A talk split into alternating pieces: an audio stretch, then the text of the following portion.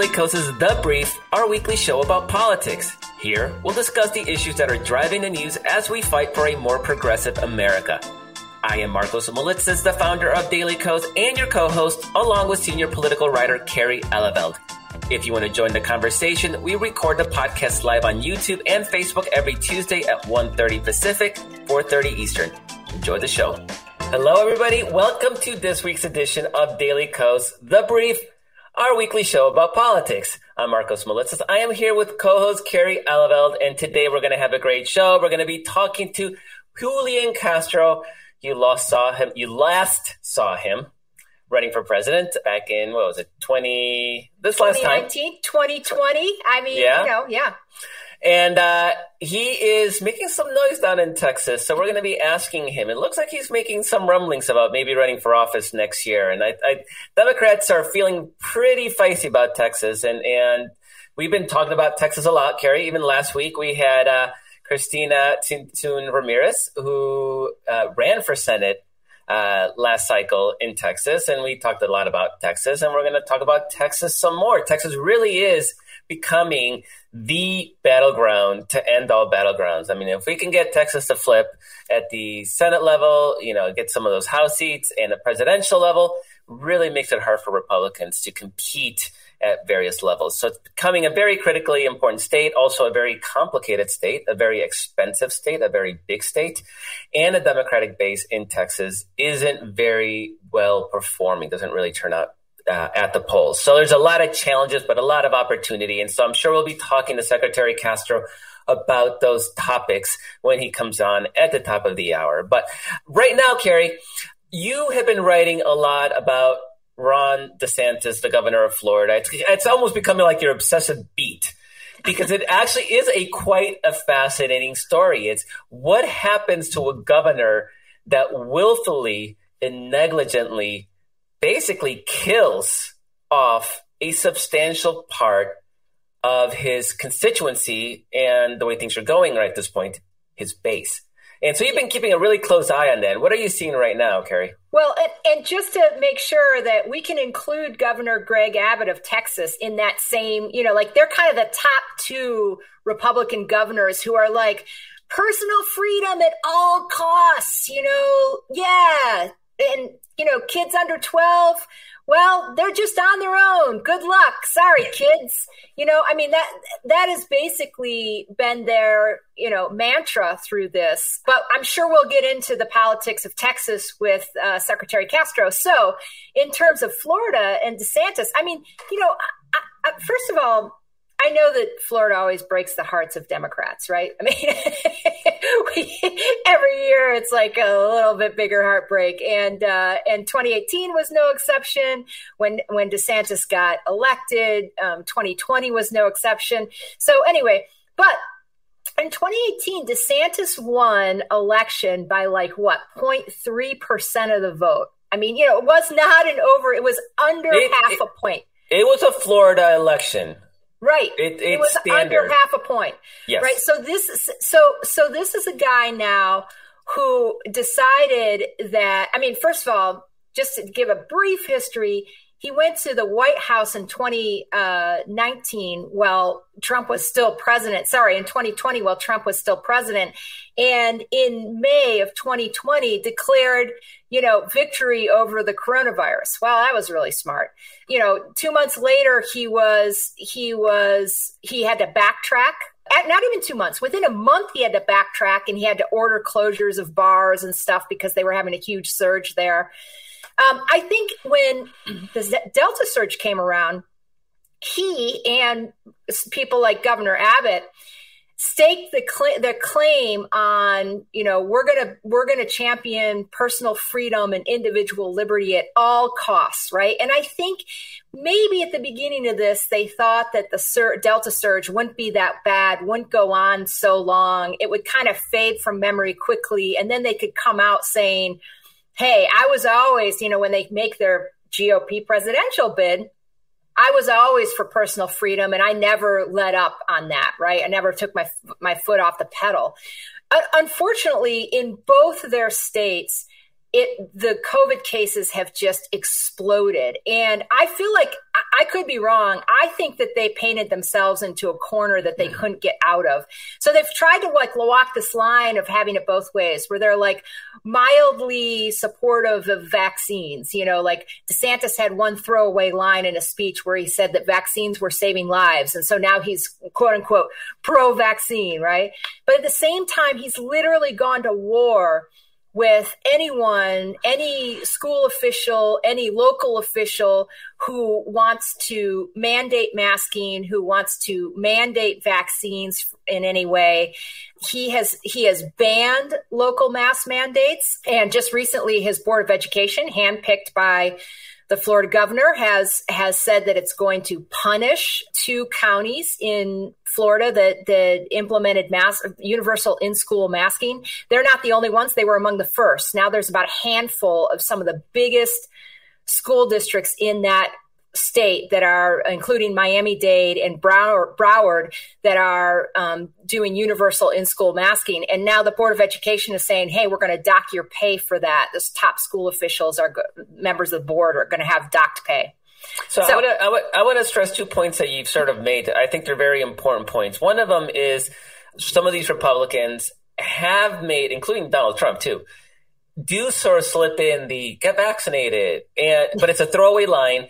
And it's clear what they're doing is because they know they're going to get hit in the general election. They need to first get through the primary, right? So it's going to be all about personal freedom, freedom, freedom, freedom. They're going to get hit. But what happens in the general election when a Democrat starts saying you got people killed by being anti-vaccine? They can then run that three second clip, right? And they think right. that that's going to inoculate them. It might. I don't know. You know, who, who knows? I'm, I'm the fact that Donald Trump almost won despite half a million dead Americans, still like I still haven't gotten over that. So I still don't quite. I also trust. think that's the reason he lost. He almost won, but I also still think that's probably, the reason he lost. Probably. So now, anyway, yeah. The second part that you were mentioning, though, is that Republicans, for whatever reason, have decided that they're going to go to war with schools.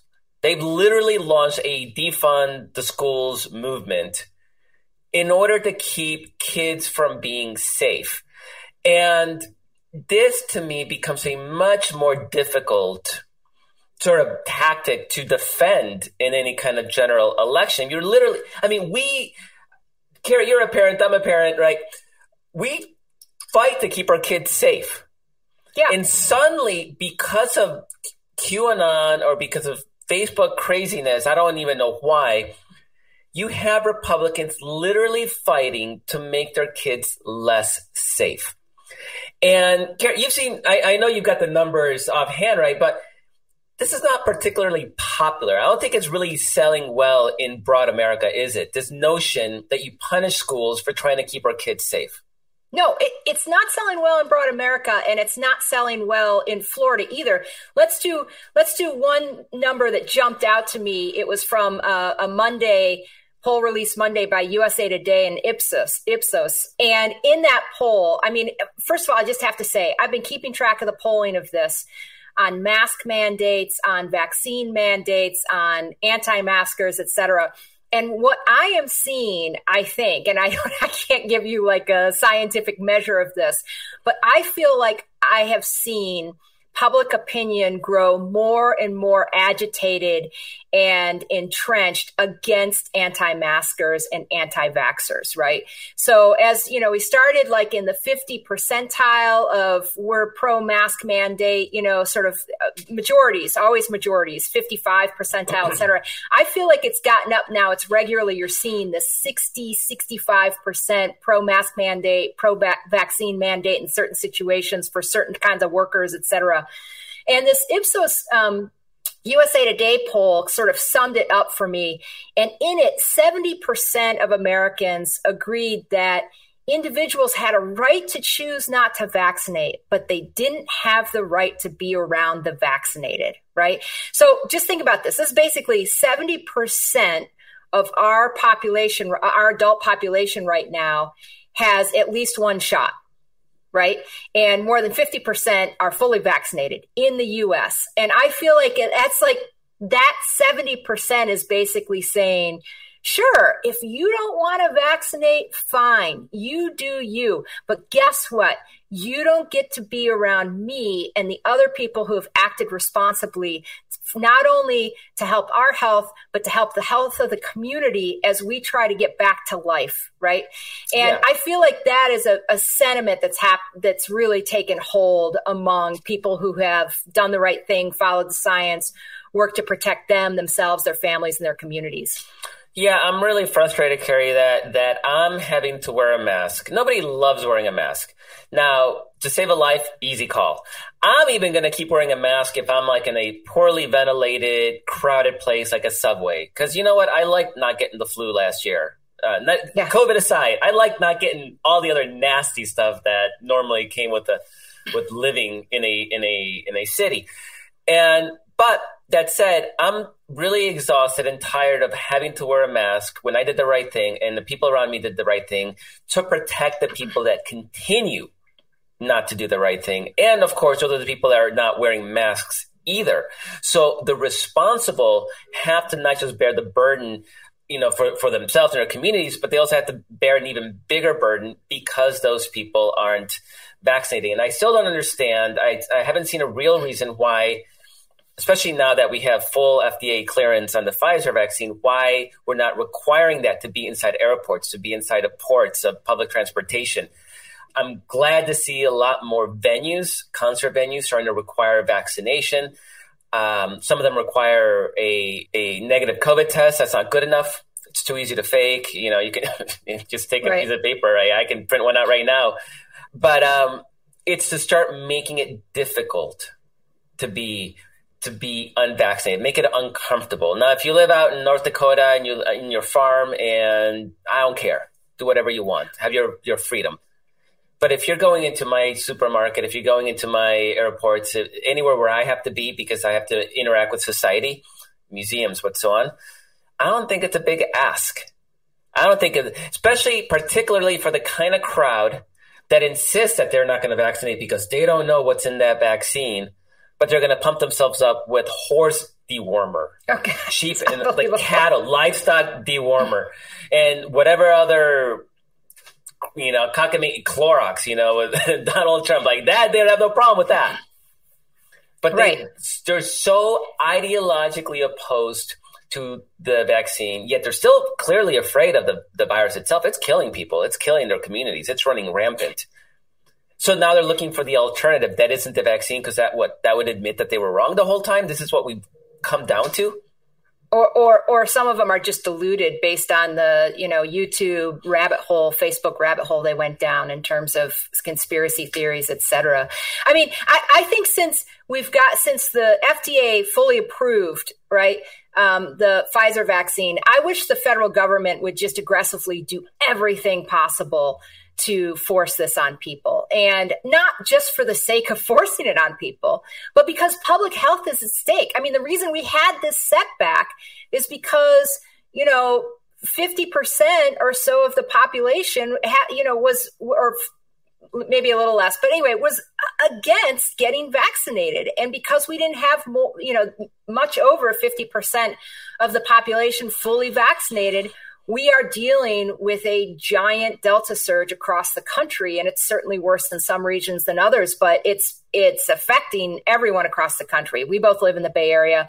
It's a we've you know it's affected us here um, even though california has a fairly high rate of uh, vaccination. So yeah. you know I, I, I, I think the I would like to see the the federal government is doing good things. Like you know joe biden has ordered all federal workers to get vaccinated i believe. He has um, you know the de- the military now is going to require all active duty members to get vaccinated.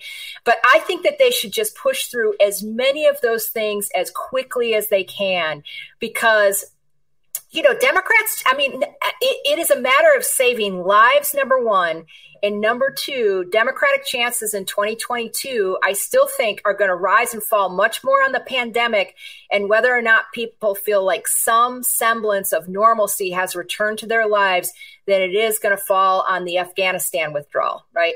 Um, yeah. So the more things that they can do to get more people vaccinated and to make it more difficult for people who aren't vaccinated to, to participate in society and get the rest of us sick, the better off we all are from a public health standpoint and the better off Democrats will be next year when it comes to the midterms. You know, one of the big ironies about this is, you know, sort of shifting back to the school, you know, the school fight, right, over masking in schools. I have I have two high school age kids, uh, seventeen and fourteen, and they and kids around town here because in Berkeley, California, it's very not controversial to wear a mask, right? So you don't have parents railing against them. You don't have people in the screaming about it in stores and whatnot. Just kind of a little insulated bubble. These kids wear their masks everywhere.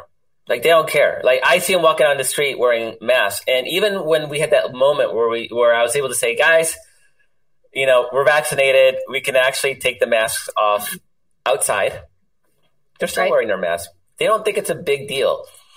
It's normal for them to. Um, and, and my son plays competitive soccer, high level competitive soccer. He was wearing a mask. He's been wearing a mask in basic training. Now he's out, he's in basic training in Fort Benning, Georgia, infantry, wearing a mask. It's not that big of a deal. And I will never understand why it became such a cultural flashpoint. I mean, people wear helmets when they're on a bicycle. Uh, they wear seatbelts in a car. People do things for public safety. They wear shoes and a shirt when going into a dining establishment. I mean, these are I mean, not. This is, this is kind of off the beaten path, but you know what's amazing is how badly a fringe piece of the GOP base and a loud and vocal fringe piece of the GOP base is desperate to have people lie to them. So when Trump the other night during one of his rallies said, you know, the vaccines work, I suggest you get one. You know, he didn't give like a full throated endorsement, but he kind of like you know, touched on it. He said, I got vaccinated and they're all booing. They don't want to hear that the vaccines work, not even from Dan- Donald Trump. You know, you, you got uh, representatives like, uh, is it Dan Crenshaw? I can't remember. He's a He's a GOP member of the House.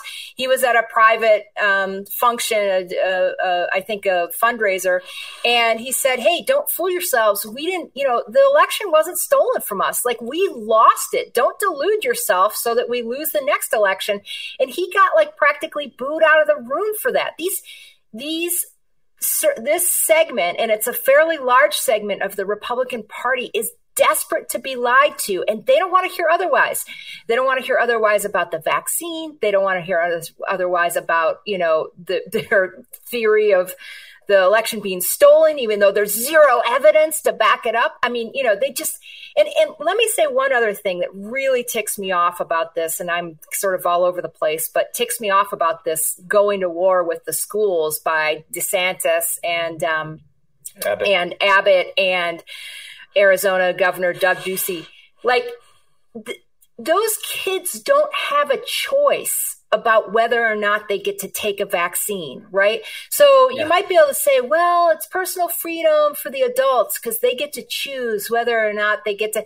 Those kids don't have a choice if they're under 12. They can't. They're not eligible for the vaccine. So the only protection they have is universal masking because voluntary masking, frankly, does shit it is not work. It has been shown. The science is so clear that you've got to universally mask. Everybody's got to be wearing a mask.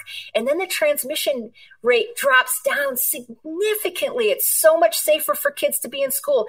It is their last line of defense. And that is what Abbott and DeSantis and Ducey and these depraved GOP governors are trying to take away from children is their last fucking line of defense, and it really ticks me off. Sorry, I don't no, f on that long that often, but just you know, screw them, man. Seriously.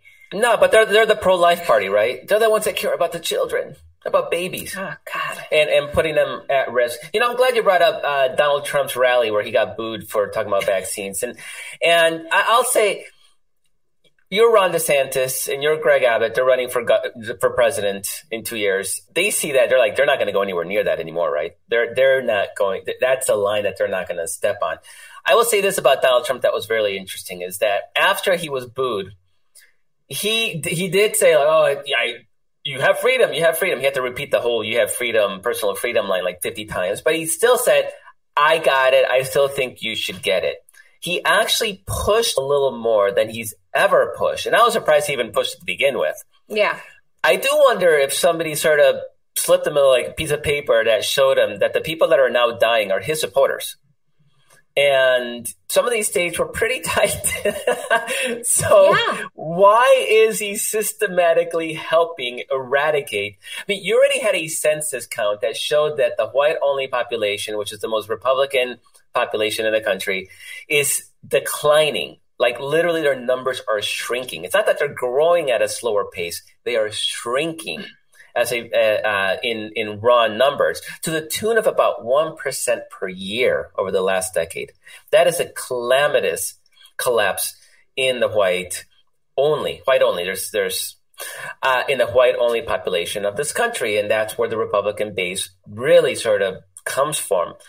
And now and, you know we saw it a bit with the with the withdrawal in Afghanistan, where Republicans, conservatives, instead of attacking Biden for having a, a chaotic retreat, have sort of reverted to to racism, saying this this was always the plan to bring Arabs to the United States so they could replace white people. There's, there's this white replacement theory that's floating around in those in those fever swamps of the right. So now it's it's it's it's racism. This was all a big plan to bring Afghanis to the United States to make the United States more democratic. I guess I don't know, not very logical yeah. plan, but that that's what they're saying. So why would you if you're so worried about the population of white people about your people and and there's real fear you can sense that fear that that fear of being overwhelmed by people that don't look like you clearly it's a factor in the racism, the xenophobia, uh, just the behavior that we're seeing on, on the right. Why would you kill your own? Why would you take a tact that is literally surgically at this point killing off your own supporters? So we know that the unvaccinated are what, 50% Republican, right? Democrats are about 88% vaccinated. Mm-hmm. Florida, this last week, I think, I've, I do not remember the exact number, but it was over 500 people died Al Gore well, lost Florida. Al Gore lost Florida, Florida by 250 votes. Right. Right. Right. It, well, and Florida at this point has become the first state to, it, it, during the Delta surge, to surpass their highest daily death toll during um, pre-vaccination times, right? So in previous surges, right? So and and and Texas is on the same trajectory. And let's just say what that means is is that these states, under the stewardship of their governors, are in worse shape from a public health standpoint post vaccination than they were pre vaccination, right? They have the, the tools are there now. And because DeSantis and Abbott are so depraved and such terrible leaders and such panders, right? They are, they are, that their states are in worse shape than they were pre vaccination. Yeah. And it's going to get worse, Kerry, because in those previous waves, as those numbers rose, public authorities were making changes to to quote flatten the curve. Right? We've been hearing about flattening the curve for for almost two years now. They were make they were instituting mask ordinances and social distancing and closing bars and restaurants and indoor venues. Um, none of that is happening now. So you're seeing that increase. Now, it's happening in states that are being smart about it. It's not happening in Florida, in Texas, where they are literally suing and threatening schools and businesses that are trying to protect right. uh, people. And so this is not a curve that looks to be flattened anytime soon because they are literally fighting legally, administratively, they are fighting efforts to flatten that curve. So I think we're about to hit uncharted territory. And we're also seeing this Kerry in South Dakota, all these Republican states, right? It's just Texas and Florida have so many people that that that's where the, the real numbers are coming out of. But we're seeing this factor in basically all of rural America. So between rural states, uh, Republican led states. And then even in places like California, where the rural areas just ignore the mandates from the state, right? Because city dwellers ain't going to tell them what to do, right? So okay, they're all they're all dying off, and I don't understand why they're they're accelerating their exit from the electorate. To use a favorite I, I, euphemism well, of mine. Here, here, here's my theory on why they're not doing that. Is because none of them, uh, they're all demagogues. None of, none of them are actual leaders, right? None of them actually lead people. They just figure out what people want to hear and then they tell it to them and they do it. So, so my, my theory is, you know, I mean, it seems stupid, but none of them are actually leadership, good enough leaders, right? To be able to steer away from what seems like a, you know, like beaming red light saying, danger, danger, don't go this way. They don't, they don't actually have the ability to lead their flock away from it they they they can only follow the flock, which is what we heard from uh, Trump. He wasn't able to lead that discussion. He tried to push something and then he ended up following it, and that's exactly what DeSantis and and um, and Abbott are, doing. You know, I want to ask one other thing too, though, that you mentioned. You brought up the withdrawal and the chaotic withdrawal. And I think it's worth because right now we've got a bunch of, you know, Biden's President Biden's approval ratings are falling. Right, mm-hmm. um, we've got a bunch of Democrats on the Hill. There's they're trying to pound out this uh, these two bills um, on infrastructure and jobs that would be historic.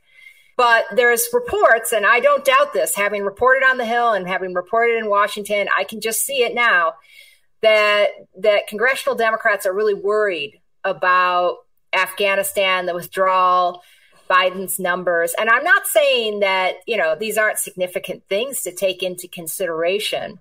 I just wonder what your feel is on on whether on how much the withdrawal could play in next year's midterms, if really at all. Um, I, I, think it could be a something in 2024 personally, um, but I don't know how. Yeah, say, but. I, but the foreign midterms. policy, yeah, foreign policy very rarely, very rarely uh, impacts elections. I mean, you have the Iran uh, hostage situation that helped Ronald Reagan back out in 1980. It's like it can happen, but it, it's rare. And that was a much different media environment than what we have now. And so we are so distracted by the next shiny thing that a withdrawal that was chaotic for what six seven days and now it's actually become pretty well oiled you know i think 25000 people were, were pulled out in just the last two days alone which is oh, i think just, overall overall we're at 50000 evacuees yeah. now and you had cnn reporter on the ground you know four or five days ago saying they'll never get 50000 now right boom you know 50000 you still have another week left so it happens and so to me it, it's Republicans in like and like I said earlier, they already shifted into this racist narrative, right? That this is all about white replacement theory, and and these Afghans are being brought to the U.S. to to uh, to dilute Republican voting power, whatever the the nonsense is, right? So they they can't keep that target. So I just don't see how it's going to have any resonance, particularly since we have so much. We have over a year left, and there's going to be so much that's going to happen that this is going to be pretty well in the rearview mirror by then. So we have Secretary Castro ready to join us. So let me introduce him. Former Democratic presidential candidate, mayor of San Antonio, and Obama era Secretary of Housing and Urban Development, Julian Castro. He's been recently been pounding Abbott, Texas governor, uh, Abbott, lack of leadership on the pandemic, among other failures, such as the big freeze of February 2021. Welcome, Secretary. And boy, is Texas becoming ground zero for Whoa. for the fight, isn't it? Uh, of course, it absolutely. I mean, it's very fitting, right? Uh, Texas, everything is big in Texas, including the controversy and including the failures of these Republican statewide leaders. They've been in charge of the state uh, for, you know, going basically on 30 years now, and especially this 15 months, 16 months, whatever we're at now of the pandemic, those failures have been on high display. The winter storm you mentioned, more recently, this surge of COVID, this really boneheaded, knuckleheaded refusal of the governor to allow schools to do everything that they can to protect kids. There are a lot of people who are leaving the Republican Party in Texas. They were already leaving. Uh, Trump only won the state by five and a half points. I say only because Obama lost Texas by 16 points in 2012. Uh, so, you know, these guys are putting on full display their failures.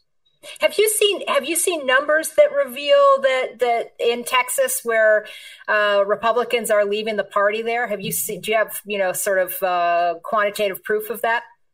You know, I haven't seen anything in this cycle. I did last cycle that showed that their Republican identification in Texas, like nationally, actually, in the 2018 2020 cycle, was down.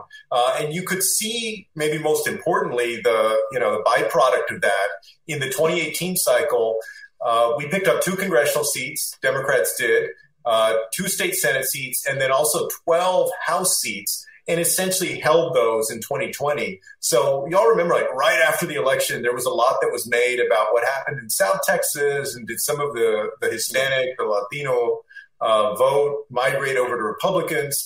You know, there were a a couple of counties where that may have been the case, and you know there was some slippage. But overall, uh, the bigger story was that the gap closed from nine points in 2016 to five and a half points for Biden against Trump in 2020, and everything else basically held. And you know, I have to imagine that uh, as bad as they've gotten uh, in February with the winter storm, and then more recently with COVID, that they're going to continue to, to bleed people, especially folks in those suburbs. Uh, you, you can just see folks who used to be these business Republicans scratching their head saying, you know, what in the hell happened to this party? This is not reflective of who I am or what I believe. Yeah, and their governor's trying to get their kids killed.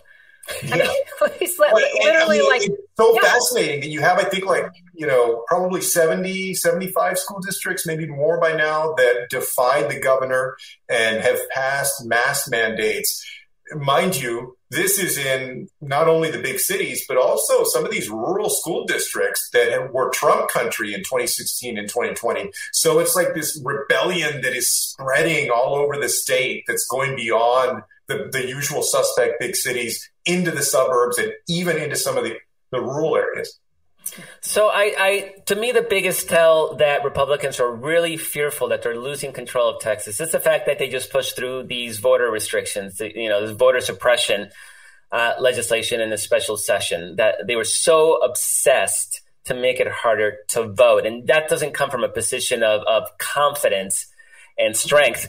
What I do wonder, though, is is the first half of the show, uh, Secretary, we were talking about Florida, but the same thing really applies to Texas. Is this obsession with making it harder to protect our children and our communities? What is the political calculation? Because we've been trying to figure this out for a while now, and nothing seems to make sense, at least not mathematical sense.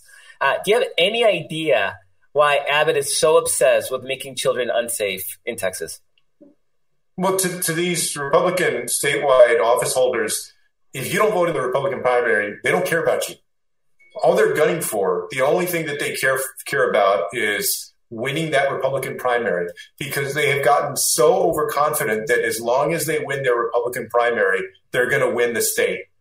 And in the case of Greg Abbott, he actually has two challengers in former state senator Don, Don Huffines and uh, former congressman and former Texas uh, Republican Party chair Allen West. I say that you know with a little bit of, of uh, laughter because he was a Florida congressman that all of a sudden showed up in Texas and the chair of the Republican Party in short order. He resigned. He's running against Greg Abbott. These two guys are actually seen as further to the right than Greg Abbott. Conservatives really haven't trusted Greg Abbott. You know, the other day, y'all may have seen uh, Ted Cruz uh, announced at this conservative group in front of this conservative gathering that he was going to support Greg Abbott, and he got booed on stage. And the wow, I missed that. Up, yeah, the leader of the group showed up in this Don Huffines for governor T-shirt. They think that he's a finger in the wind politician that doesn't really believe what they believe that basically, you know, will do the least amount he has to. But then, you know, he's also, of course, not a Democrat and he's not a principled moderate either. He's an opportunist. And so what he's trying to do right now, where he sees the opportunity, is to play like Donald Trump and to just try and win that Republican base, mm. get them over to his side as much as possible, fend off these two hard right guys, win the primary, and then I'm sure he's going to start singing after that uh, about you know how we can all work together and this is a great growing state and I'm a governor for everybody. But I don't think that people are going to forget that he was willing to throw their kids overboard and risk their health just to win his Republican primary.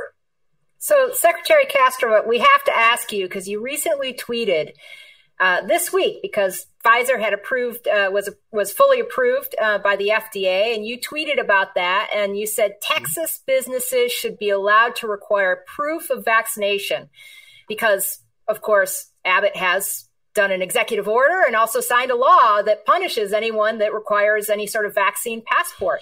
And then you said Governor Abbott has done a terrible job getting Texans vaccinated. Only 46% of the state is fully vaccinated.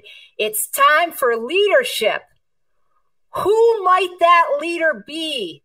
Secretary Castro. Well, Are you thinking of running for something in Texas? I mean, I've been very upfront. Like, I haven't completely taken that off the table, but it's very, very unlikely for me. I feel like I just went through this marathon of 2020, just finished running. And so, like, you know, I am confident that by the December deadline, because the filing deadline is until December, that we're going to have a strong Democratic candidate. There are any number of people that if they stepped up, especially under these circumstances, I think would be not only credible, but actually strong Democratic candidates. We're in a midterm year uh, with a Democratic president. Everybody knows that, you know, historically the, the trend is challenging, but we've seen that trend bucked, right? After 9 11, for instance, for yeah. George W. Bush, you would think that if there's a cycle where Americans might buck that trend, it would be where we saw the calamity of what happened with COVID under Donald Trump right. uh, and how Joe Biden has come in and cleaned up that mess and delivered more competence, more results, shots in arms, people going back to work.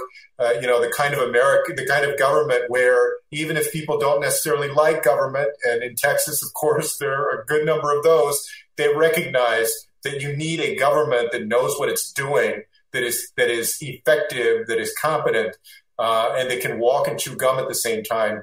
Biden is delivering that. So perhaps we can buck that trend in 2022 here in Texas and nationally also.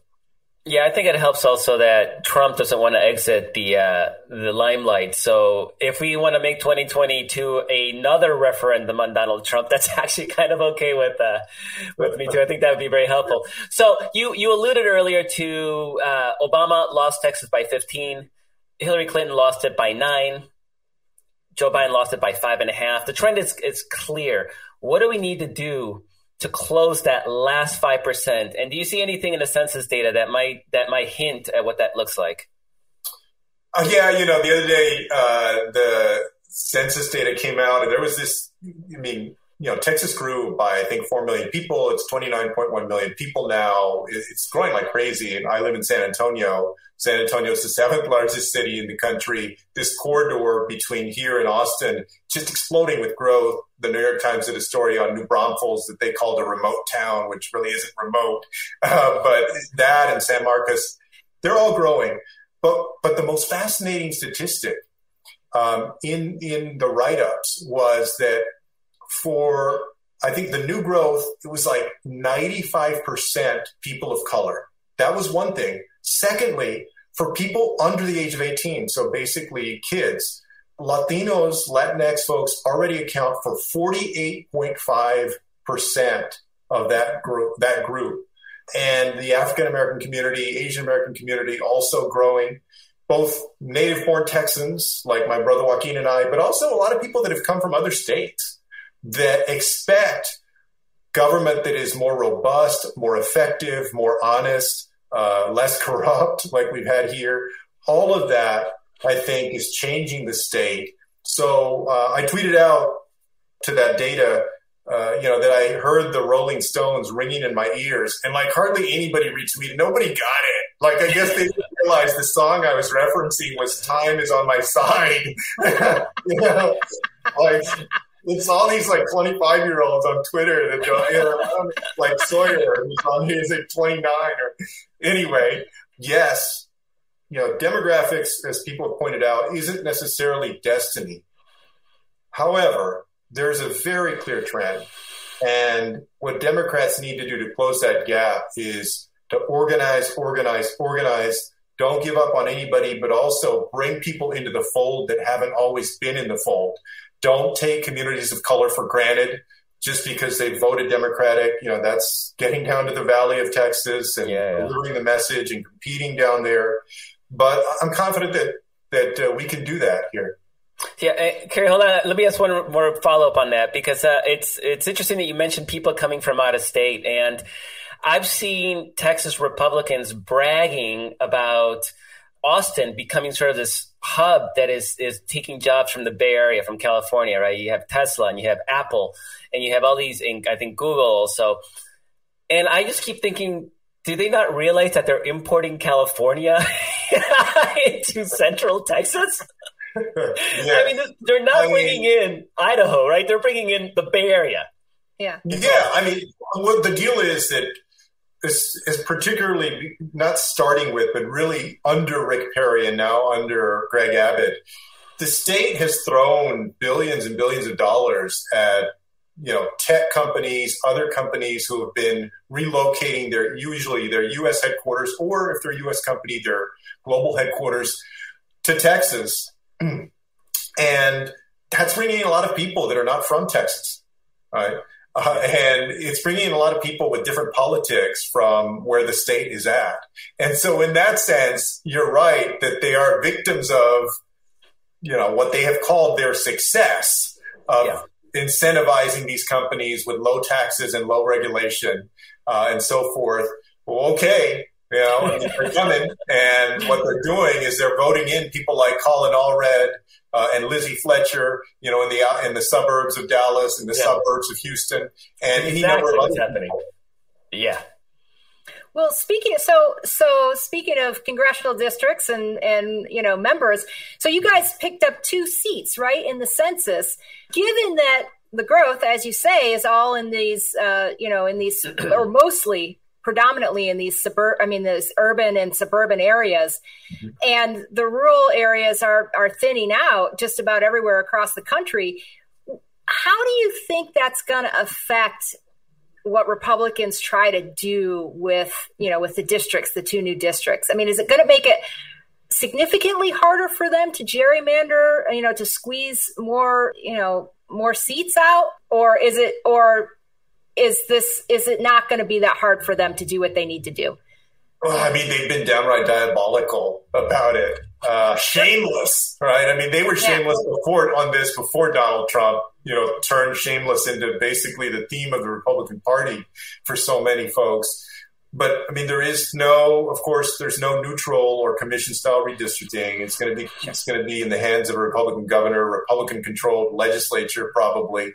In Texas, there is kind of this odd, historically, there has been more of a working relationship between Republicans and Democrats, even sometimes on redistricting. But at the end of the day, especially on redistricting, they're going to be as partisan as they can be, and they're going to try and get away with uh, as far as they can go. Uh, I'm sure it'll end up in court like it has the last couple of times. They'll go as far as they can to try and maximize the number of Republican seats. And even though 95% of that growth in Texas was people of color, 65% uh, Latino, they'll try and find a way to, to nullify that sort of taking a step back from Texas and looking at the national picture, we have this big 2022 election. Earlier, you talked about the historical trends that really run against us, even without redistricting. We don't know what the House is going to look like, the House map, but the party that is in the White House, their first midterm, they lose an average of over 30 seats in the House.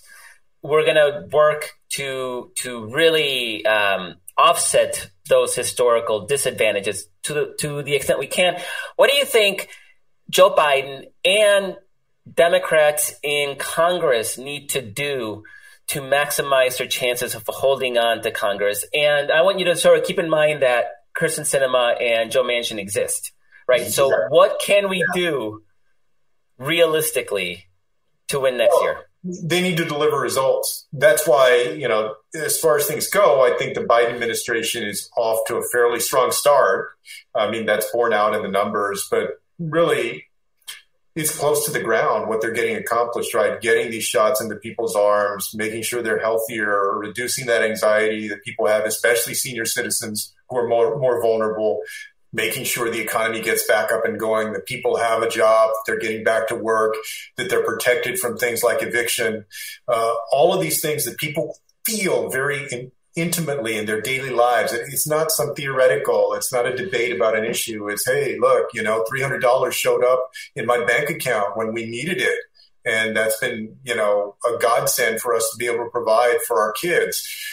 I like that. I like the track that the administration is on there. Obviously, elections are not only about those things they're also about issues where there is a lot more you know contentiousness and sometimes you're not going to see the results you know every month with a deposit in the bank account right? But things like climate change things like uh, making sure that what happened to george floyd doesn't happen again uh, on immigration as well. That's another issue. You need those to keep the democratic coalition together uh, and so when it comes to Joe Manchin, when it comes to Kyrsten Sinema, especially when we're talking about voting rights, it means they have to figure out a way to come together and to pass a version of the For the People Act and the John Lewis Voting Rights Advancement Act.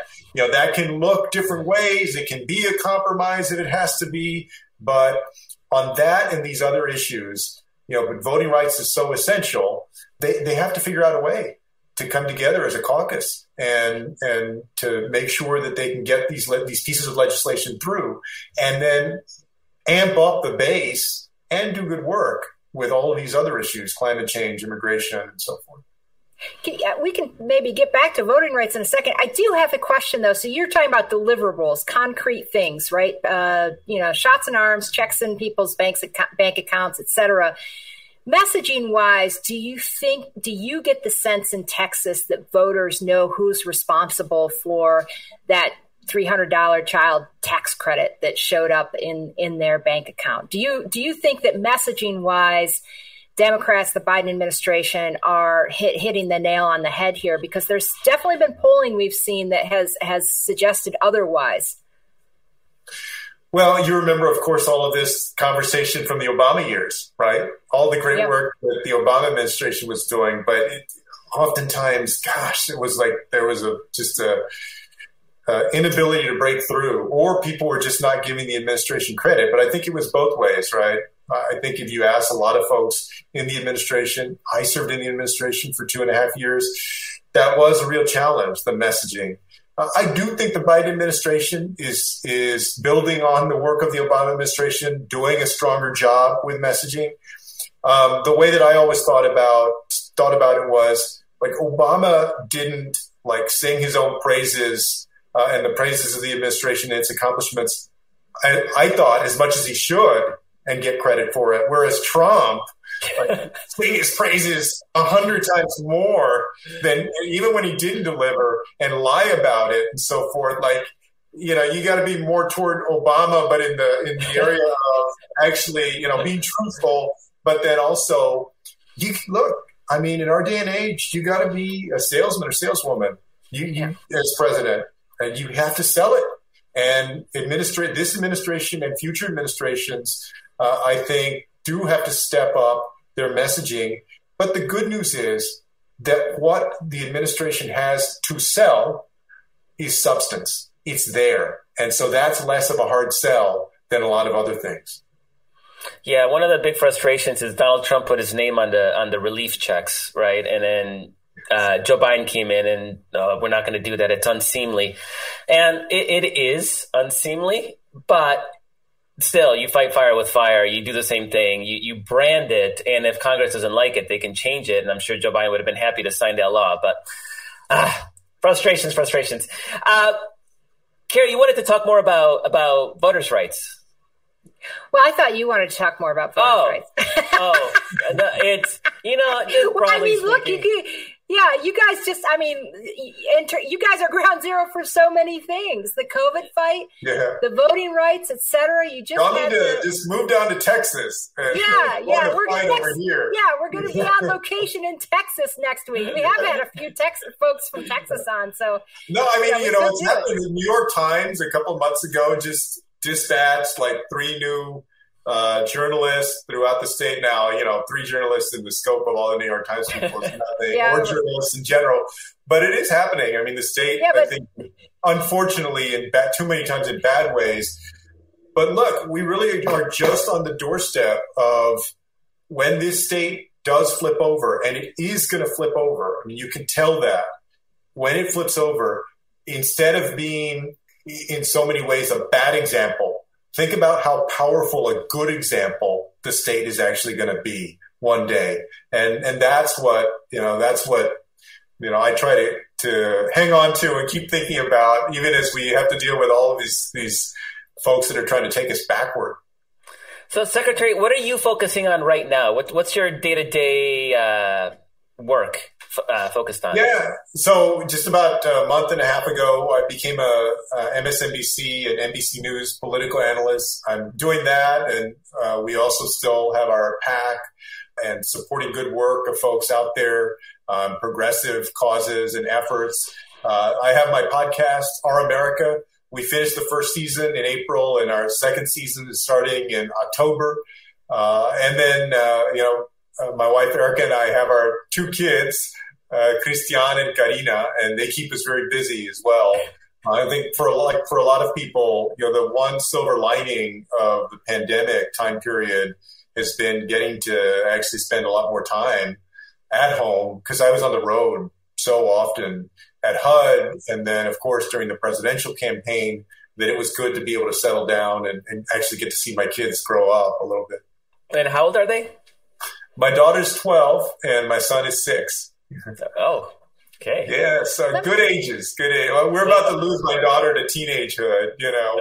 Uh, brace yourself. That's where I'm at. Uh, fortunately, she'll still let me walk her, you know, close to, to the school. But uh, I get the cold shoulder about like 30 yards away from the door right That's just going to get like longer and longer away soon yes. I, I feel compelled to ask you uh, because I know you know your brother i'm sure that your brother are, and you are on the phone daily asking telling each other what, what they think i'm kidding but anyway I, I, know that he's he's among some of the texas democrats who have been uh, critical of the chaos surrounding the uh, withdrawal from afghanistan the evacuation how do you? We we discussed earlier um, before you came on whether or not we thought this would affect 2022, if at all. But what's your view on that? I mean, they, these are these are images that you know that are chaotic. They're heart wrenching in some cases. Um, you know, on the other hand, fifty thousand, at least fifty thousand evacuees have already made it out safely. Uh, what's your your theory on how this could affect 2022? Yeah, there is no question that in, in the last few days, the last couple of days, that the administration and really our military uh, has shown this tremendous amount of ability and of concern for Americans who are there and also our allies. And they've done a much better job of, of you know, getting an orderly evacuation going. Uh, you mentioned you know, 50,000 people over several days. So, I mean, it is up and going. I think at the beginning of it, because of the images and also this sense uh, with the special immigrant visas, for instance, and, and I think in some cases not bringing people a little bit earlier when it was known that there was going to be a withdrawal. You know, there was some, I think some of it was legitimate critique, but overall it seems like they've gotten their footing back. My uh, word of, of concern to the administration would be that on refugees, asylees, and on migrants, that we need to have a positive, strong vision of our own for what that looks like. Because we can't let Donald Trump's policies become the default for how we approach things. whether it's the fact that this year there have only been over 6,000 refugees that have actually come into the, the United States until these ones started arriving very recently, or keeping Title 42, for instance, in place, which had never been used before on the border uh, and was resisted at the beginning by the CDC. Uh, I, I, think Joe Biden has uh, a really good heart for folks like refugees in Afghanistan that help the United States, or for migrants who are seeking a better life. and my hope is that you know they'll make it a priority uh, to ensure that these systems are in place to strike compassion with common sense, and of course the fact that if every nation has borders um, and they're going to be enforced. Uh, I think there is some work to do still there in the administration overall. So, uh, Secretary Castro, what was the name of your podcast again? It's called Our America. And Our uh, America. the second season will start uh, in, uh, I think, the second week of October. Fantastic. Everybody check out Our America with uh, Julian Castro. Secretary Castro, thank you so much for joining us. It's been such a pleasure to visit with you, and uh, hopefully we'll check in in in, uh, in uh, maybe in a few months and talk about Texas after after we start getting some candidates, get really feel about the lay of the land, and let's talk about how we're going to win Texas next year. I hope so. Hey, thank y'all, and thank you for what you do. It's good to be with you. Thank, thank you, you so much. So he, he he did a good job of claiming he's not running next year. Um, he did. I almost believed him. The, the history of I'm just kidding candidates who claim not to be running is legion. So, right. so I, I would never take a, a denial as a hard fact. Reality is that there are great Democrats in Texas. There aren't a lot of Democrats with really strong national profiles that I think would raise the kind of money you need in Texas. There's a few. Beto O'Rourke obviously comes to mind, and, and I really, you know, hope. But a, a Beto Julian ticket, governor, lieutenant governor, or flip them, doesn't really matter. In Texas, a little fun fact is that the lieutenant governor actually has more power than the governor. But you have you have attorney general's race. You, you have the entire uh, executive ticket in Texas is up for reelection. It's up for election next year, and so we're going to need a strong representative slate and having some high profile national names that will sit there and raise the money that we need. Texas is an insanely expensive state to run in. That's one of the challenges that Democrats have in flipping it. is just how expensive it can be. But beyond that, anything else strike you? We have a couple minutes. No, I mean, I, I think, look, if you were young and ambitious politician in Texas, next year might be a year that you would want to prosecute a campaign against, you know, Texas Republicans who have, you know, presided over the big freeze of February 2021, who have presided over a raging COVID, you know, sur- resurgence. Which is only going to get worse. It's not getting which any is only going to get worse.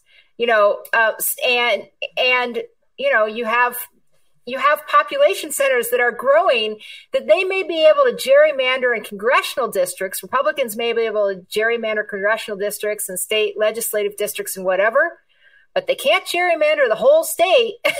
you know, it's like so so if you're young and ambitious politician with name recognition, I'd sure as heck think twice about it. Yeah, absolutely, and and uh, we don't know what districts Republicans are gonna are gonna draw, and they have some conundrums too because those rural areas that they used to to um, that are the bulk of their their sort of House majority in the state, they've emptied out. They they are emptying out. And so they used to lean heavily on the suburbs, but the suburbs have become either competitive or democratic. And then they had this sort of next layer challenge because do they look at the 2018 results when Trump voters did not turn out?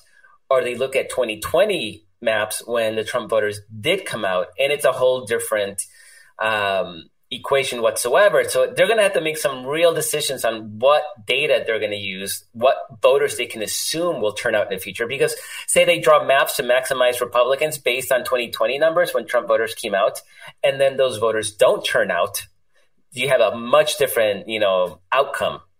Sure. Um, so, so they, they, I think Texas Republicans have some real challenges, and again, the fact that they are voting to suppress the vote tells you all you need to know because right. Democrats in California, they're not voting to suppress the vote because they're not worried right. about winning elections fair and square, right? I mean, when you see a party starting to suppress the vote, that's when you know they've lost the popular vote eh, or popular support and they're sure. using mechanical institutional means to retain power. So, Kerry, that's our show for today. Thank you so much for always for being my co-host. Thank you to Walter Einenkel for producing the show, uh, Kara Zelaya for helping out with the social media. Thank you for watching every Tuesday. Uh, you can follow us on Twitter at Daily. Please like, subscribe, whether it's YouTube or Facebook Live or your favorite podcasting platform. Make sure you follow, like, and review. Thank you so much. See you next week. Thank you for listening. If you're enjoying the show, give us a rating wherever you get your podcast. You can always talk to us at dailykos.com or on Twitter at dailykos. See you next week.